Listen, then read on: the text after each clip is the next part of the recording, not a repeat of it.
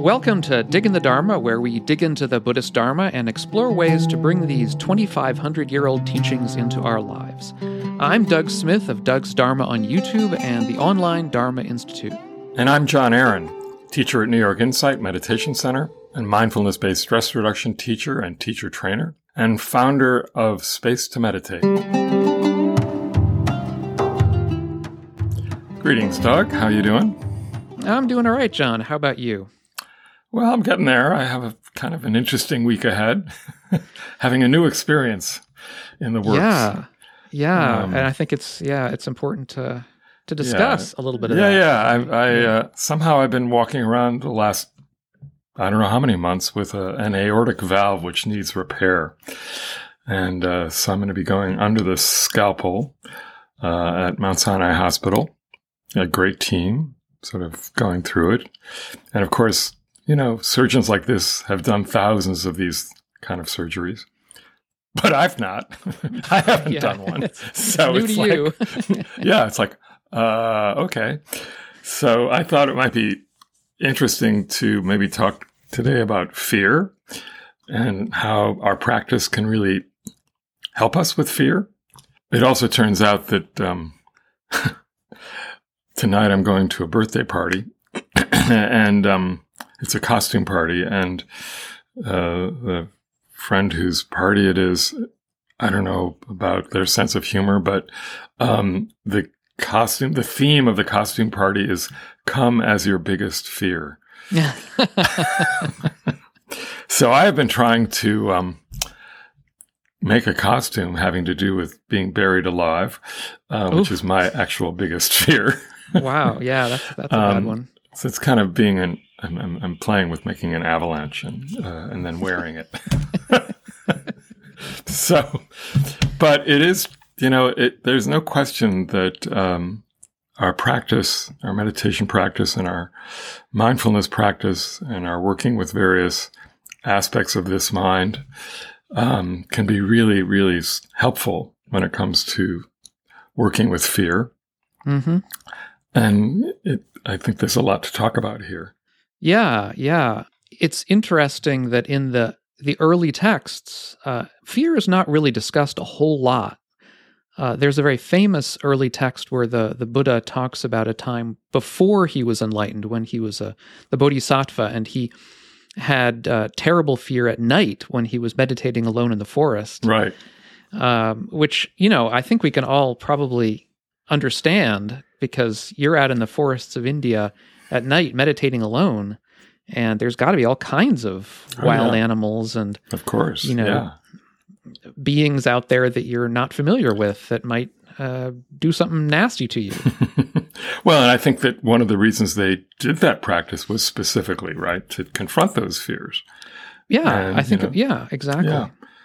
And then, you know, as we were, we mentioned to each other earlier, I mean, there's the teaching on metta, which has to do with that, really. I mean, right yeah i mean and that that one is is definitely very useful now the the, the discussion of metta as a as an antidote to fear actually comes up in a commentary uh, to i believe it's commentary to the dhammapada where there's a story about how the buddha sent some monks off to meditate in the forest Right.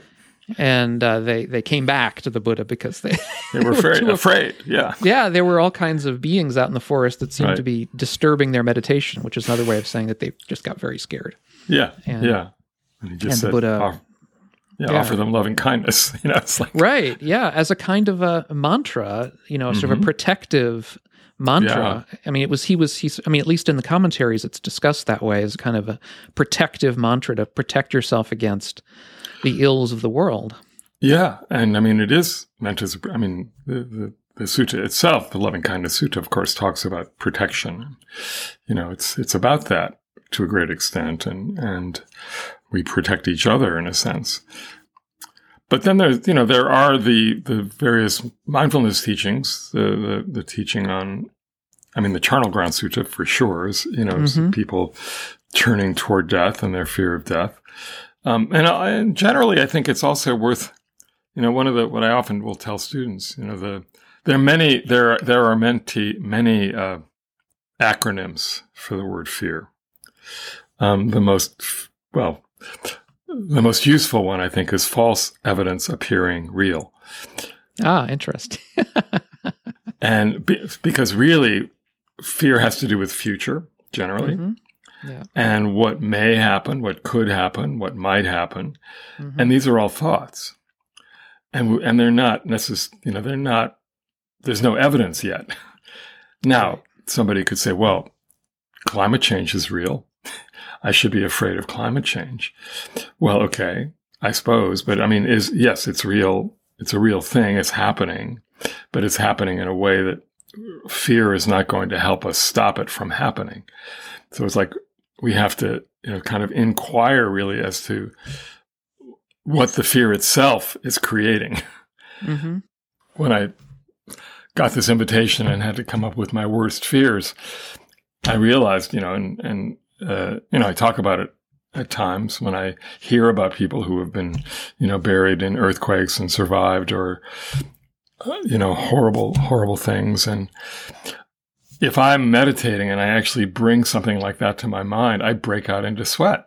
Mm. I mean, it's Mhm. really powerful when you when you kind of imagine that you. And of course, when we meditate, generally we we are still. You know, we aren't forced to be still, but stillness happens. But if we suddenly think of ourselves as trapped, you know, that's another matter. And nothing has changed other than the thought, I'm trapped Mhm. Yeah. right and and so how do we work with that and and i think it's a really important emotion to work with i mean it's probably the most important emotion to work with and you know in practice we can we can explore that pretty deeply and yet and and this is interesting because you sort of i remember watching uh, the f- long, the documentary about ram dass fierce grace Mhm. um, you know, this is somebody who'd been practicing for decades, obviously, Ram Dass, and, and he had a stroke and, and was going into the hospital. No, he was in the hospital and he was on his, on the gurn, gurney that was taking him into the uh, operating room. And, you know, he, re- he realized how frightened he was and, you know, how much work he still had to do Mm. around fear. And um, it's like, oh, okay, well, here's somebody who's been practicing for 40 years or whatever, 50 years, and um, still was working with it. So this is an ongoing practice. And then to, you know, to lighten it up a bit, you know, I know that there was this famous study that Harvard did many years ago about what people's biggest fears were. Right? Death was number two. Number one was public speaking. Oh yeah, sure. I understand that. it's like, and again, it's like fear of failure. It's fear of making embarrassment, fear of whatever, right? and and it, and it's all projection. You know, Yeah. we don't know. We don't know. Um, stage fright, Yeah. uh, you know, is is another one, of course, and and uh, uh, you know, it, it, again, this has to do with fear of the unknown. You know, it's the false evidence of I'm going to be embarrassed, or I'm going to fail, or I'm going to forget my line, or I'm going to do this. You know, and it's all. Where is that coming from? Right? It's coming Yeah. from the stories we tell ourselves. Yeah. I mean, we all, I think we, so many of us, I mean, I certainly, I can say for myself, reflect back upon things that I've feared in my life. And the fact that, you know, the time that I spent fearing them was almost always orders of magnitude lar- longer and larger than the actual thing itself. Right. You know, you fear something for days, weeks, and then it happens and it's over. And it may have been somewhat unpleasant, but, you know, you sort of get through it in a relatively short period of time. Uh, I mean, I can think of the basal cell carcinoma operations. I've had several of them, and you know they're not pleasant uh, because you know you're you're awake, and you know they're giving you topical, you know, Anesthesia. Yeah. anesthesia, but you know it's not hundred percent. They do their best, and but it's not not a particularly pleasant. They're never particularly pleasant yeah. but you know uh, of course it helps having gone through them so that you know more what to expect. And that that's another aspect of fear is as you say the unknown. As we get to know something more we fear it less because even though it you know we're more intimately aware of the fact that it may be painful or whatever we we understand the limits to the to the pain and that it's going to be over in a certain period of time. And you know we we know more of, of what to expect. And and I think the the the calming practices of the Buddha are also very very important in in dealing with fear just generally I mean of course uh, metta can become and be a calming meditation but there just are you know just the breath you know meditating on the breath sure. is Yeah. Yeah. uh, something that can can help lower the heart rate and it certainly has helped me uh, you know i mean in the confines of a, a fearful moment i you know maybe it helps 20% you know which is better than nothing you know Yeah, I mean, I think it depends on the situation, of course. And I, I think one of the, you know, a very common thing, just you know, going back to your your experience with basal cell carcin- carcinoma, is that what you said? yeah uh-huh Right. So it's like, you know, so, you know, we, we have these medical tests, whatever, you know, I mean, and, and then, you know, they take a biopsy or whatever, and then they send it to the lab, and then you're stuck for, you know, a few days waiting, yeah you know, to see if what you have is threatening of any sort. And there's that, there's the fear that, I mean, fear of the unknown, as you say. It's like, sure it's like and and in those moments in those moments it's really the practice is really powerful because yes the breath will help um, but if just you know dropping into the body and actually noticing how that fear is felt in the body. Hmm and then uh, one of my teachers ajahn sucitto would say what does it need? You know what does that fear need? And sometimes all it needs is to be acknowledged. Sometimes it may need the feeling of being held or the notion of holding it.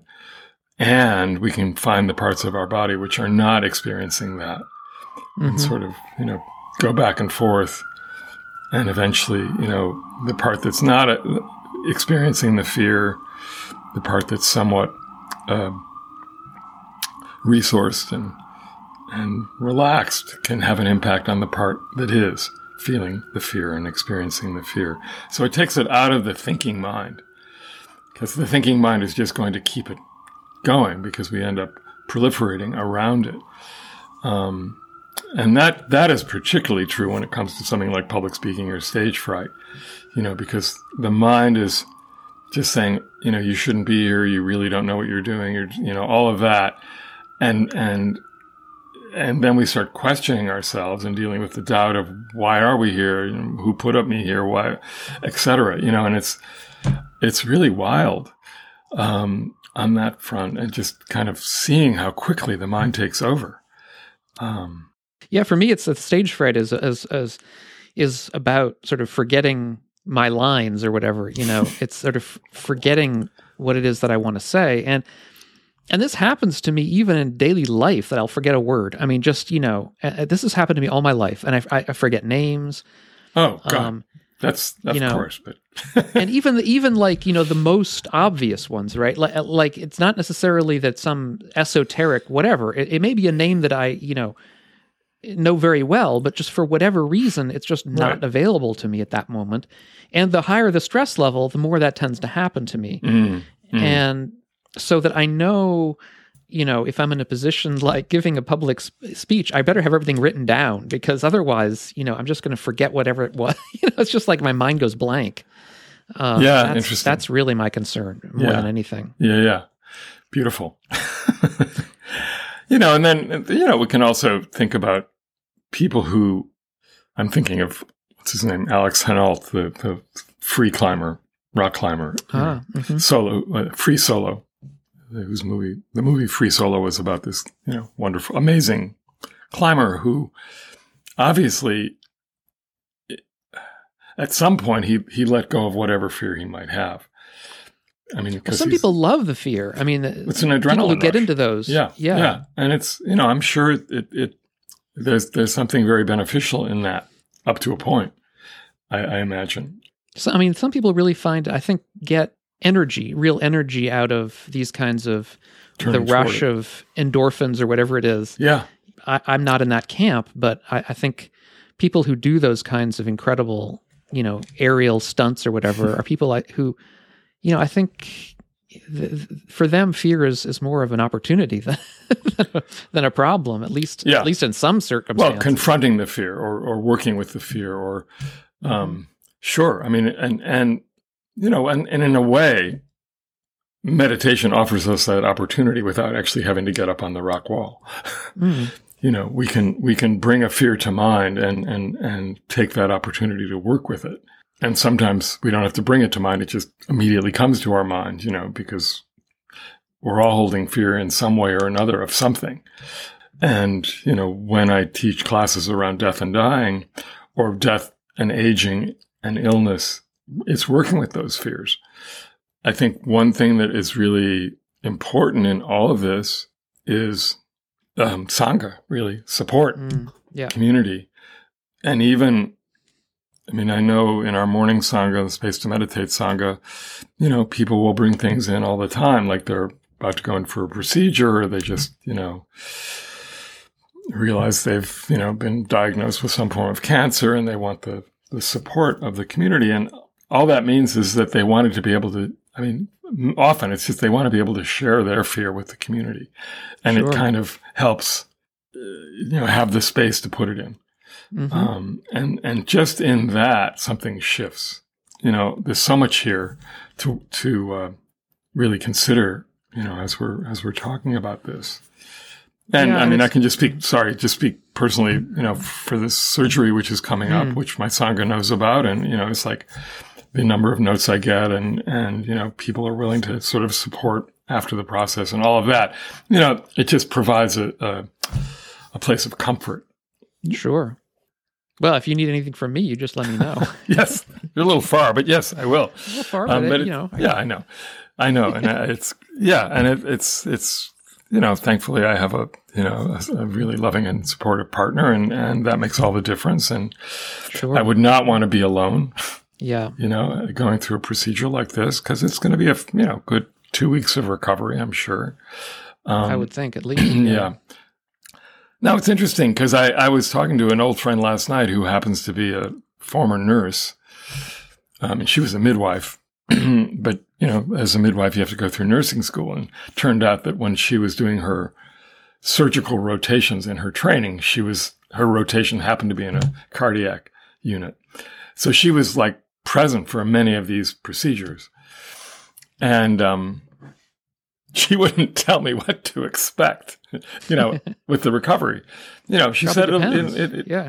which she said, I, because I know that everybody's different Yeah. and there's no reason to like get you there. I mean, that, you know, because it's not, if I say, well, it's really no big deal, you know, then you're going to be upset if it is a big deal. And if, you know, she didn't say this, this is what I'm thinking. Mhm. But if I just say, you know, just, I mean, for me, I'm just open to whatever the, whatever arises. And, you know, our, our practice, our practice is really, or let's just say freedom is being open to the unwanted and being able to hold the unwanted and not push it away. Mhm. Um, I was reading, I think it was a, oh yeah, it was a Jane Hirshfield poem about cold water, putting cold water on her face. You know, it's like learning to want the unwanted or learning to be able to be with the unwanted. And that was part of the practice for her. you right. know. Not that that's a big deal. And that isn't having to do with fear. It's just like, oh, surprise of that, you know Surprise. Yeah. and so you know it's worth those moments where you know we're ex- we're experiencing the unwanted to actually notice the resistance and really work with the resistance and not resist that resistance but open to that resistance and Mhm. what shifts in that moment and and and then when we are faced with something that brings fear you know we we can we've practiced Right. um, or hopefully, hopefully, and hopefully that makes a difference. And and we never know until we're there. Well, exactly. You and know, I mean, and that's the thing. What you know, these kinds of experiences are they're places where we can really practice. Uh, because it's one thing to bring up a fear during your meditation when you're seated seated comfortably in a nice space and nothing's going to hurt you, and another another, another thing to practice with The something that's really in front of you, yeah, for sure. uh, which is is, is quite different. quite yeah, different. yeah, yeah, and that's you know it's where the rubber meets the road, and and Sure. you know, and and also remembering not to give ourselves a hard time if we're afraid. Sure. Yeah, You know, absolutely. it's just like, oh yeah, yeah, this is hard. You know, and and and reminding ourselves, self compassion. You know, just yeah. yeah, this is hard. This is It hard. also, I think, at least for me, helps to to get to know the the surgeon uh, a bit. I mean, Hmm. be willing to spend time with them a little bit, um, you know, and get to know them because that that can at least for me put me to ease, pu- put me at ease, because I feel that you know the person who's doing the the work is is friendly and competent and you know is looking out for my best interests. yeah, and all the yeah. rest. I'm pretty confident about that. I don't think I'll have time to hang out with him much, but Well, but still, yeah, uh, the Mount Sinai Cardiac Clinic is one of the best in the world. So it's, uh, sure, I think I'm I'm with a good team, um, Mhm. but it's uh, and really it's not. I, the surgery is the least of my fears hmm because I won't be. I won't be around. You know, I'll be out of it anyway. so it's, right, right, It's how it is when I get up. Get when I wake up. It's like oh, that scar wasn't there before. right. so it's um, Yeah, I mean, I remember when my wife went through some uh, major surgeries many years ago. Actually, it was it was difficult. I mean, and it probably. I mean, I'm not going to say it was as difficult for me as it was for her, but it was it was difficult for me as well. Um, being the person on the outside who had to sort of, you know, be live through it all. I mean, and every every experience is different, so you can't really. You know, it- and hers was not not about the heart at, at all. so Right, it was a right, completely different right. kind of surgery. yeah, but of course, still, but it's still surgery. You know, it's still major surgery. Yeah. and anything can happen. So Yeah. But she's much better now and you know Yeah, so I know. It's like, I mean, I'm just thankful the technology exists that they can do what they do. It's kind of mind blowing, Right. actually. hmm You know, because I remember even how many years ago? 50 years ago? 40 years ago, actually, uh, when my father died. And right, yeah, I mean, because he was going into surgery and, you know, it was the best hospital in New England, Mass General at the time, but. You know, the technology was so different in the in the late seventies, even Mm. than it is now. I mean, it's just so advanced now. What they can see and what they can uh, what they can do. hmm Yeah. So there'll be a few weeks when, when I'm out, and and we'll you know have some other. I mean, we will have pre-recorded some podcasts, but at some point, I'll talk about what it was like. You know, Yeah, how I did yeah. deal with it. Um, Sure. And if fear actually came up, serious fear. But I, I do expect, you know, as they're wheeling me in, that I'm going to be practicing pretty strongly. Sure. Uh, just, you know, being with the body and, and staying out of the mind, uh, the thinking mind. And, Mm-hmm. uh, you know, because it's the thinking mind that really creates the fear. Right. Um, does it does it give I mean, do you have uh, symptoms for this that you No. think will be better now or Oh, that's the thing. I was telling people that because people said, "How did you know?" And I, I mean, Yeah, right. that's a whole other story that it just had to do with having a test and not even about this, but discovering something else. Wow. And this is again the technology. I mean, you do a CAT scan for one thing and you discover something else, um, and that's kind of what happened. But but in terms of symptoms, I was telling a friend that I won't necessarily know what symptoms I had until after the surgery when I realized, oh, suddenly I have a lot more energy. Ah, maybe, yeah, maybe. You know, I, I just don't know because I don't feel like I'm, it's not like I have any sort of cardiac sense that anything's wrong. You know, the doctor heard a heart murmur, and then from the heart murmur, you get an echocardiogram, and then in the echocardiogram, they discover something, and then you get another test, and they reconfirm that what they discovered was true, and then Right. you have another doc, you know, you see another doctor, and they confirm the same Sure. thing. You know, this is not an unusual thing. We're recording this right a few weeks after that incident with the the Buffalo Bills football player who had that heart attack on the field. You know, and it was Yeah, just like terrible. Yeah. He's fine now, but it's it's uh, or hopefully he's fine. I mean, he's come out come through everything, but that was a very different. It sounded like there were certain things that happened just at the right time to create that scenario, Right. um, which is kind of mind blowing, actually. But that's life. You know, it's like we don't know. Any moment that could happen, and, and this is another reason to practice. It's like, can we be awake in every moment and, and appreciate every moment because we don't know what's going to happen in the next moment. well, and uh, I mean the first noble truth uh, Yeah. involving Yeah. you know Ill, old age, illness, and death. Um, so we all have to face this in one way or another, you know, uh, Yeah. at certain points in our lives. So Yeah, it's good to be it's good to be prepared for it. for sure, for sure. And I'll have more to talk about after the the procedure. And uh, Right. And I imagine we'll take a couple of weeks off of, of the podcast. Yeah, yeah. Um, These recording, But that's fine. Yeah. I- I Just uh, yeah, we'll uh, we'll Or be you can you'll have a- you can invite a guest, Doc. I won't be you know? That's all right. Um, but yeah, so I hope this was helpful. Uh, and, you know, if you have any ways that you've been working with fear or you found that your practice has helped with fear, please write us, let us know at digginthedharma.com. Leave a And, comment. uh, and you could buy some coffee while you're at it. You know, it helps support the show. And, and uh, I keep don't know how much keep coffee Jon awake gonna- after his. yeah, I don't know how much coffee they'll they'll probably say, "Oh, go off coffee for a week." Would have thought. Um, yeah, You'll be back. uh, You'll be back to it. I, yeah, for sure. anyway, thanks for listening, Doug. We'll see you next time, uh, Yeah. or I'll hear from you when I'm recovering somehow. And we'll be uh, in touch for sure. Okay. All right. Take care, friends. Thanks for listening. If you enjoyed this podcast, please leave a review on your podcast directory. And please check us out at digginthedharma.com where you can leave a comment, buy us a coffee, and even become a member. You can find out more about me, Jon Aaron, at johnaaron.net and Doug at dougsdharma.com.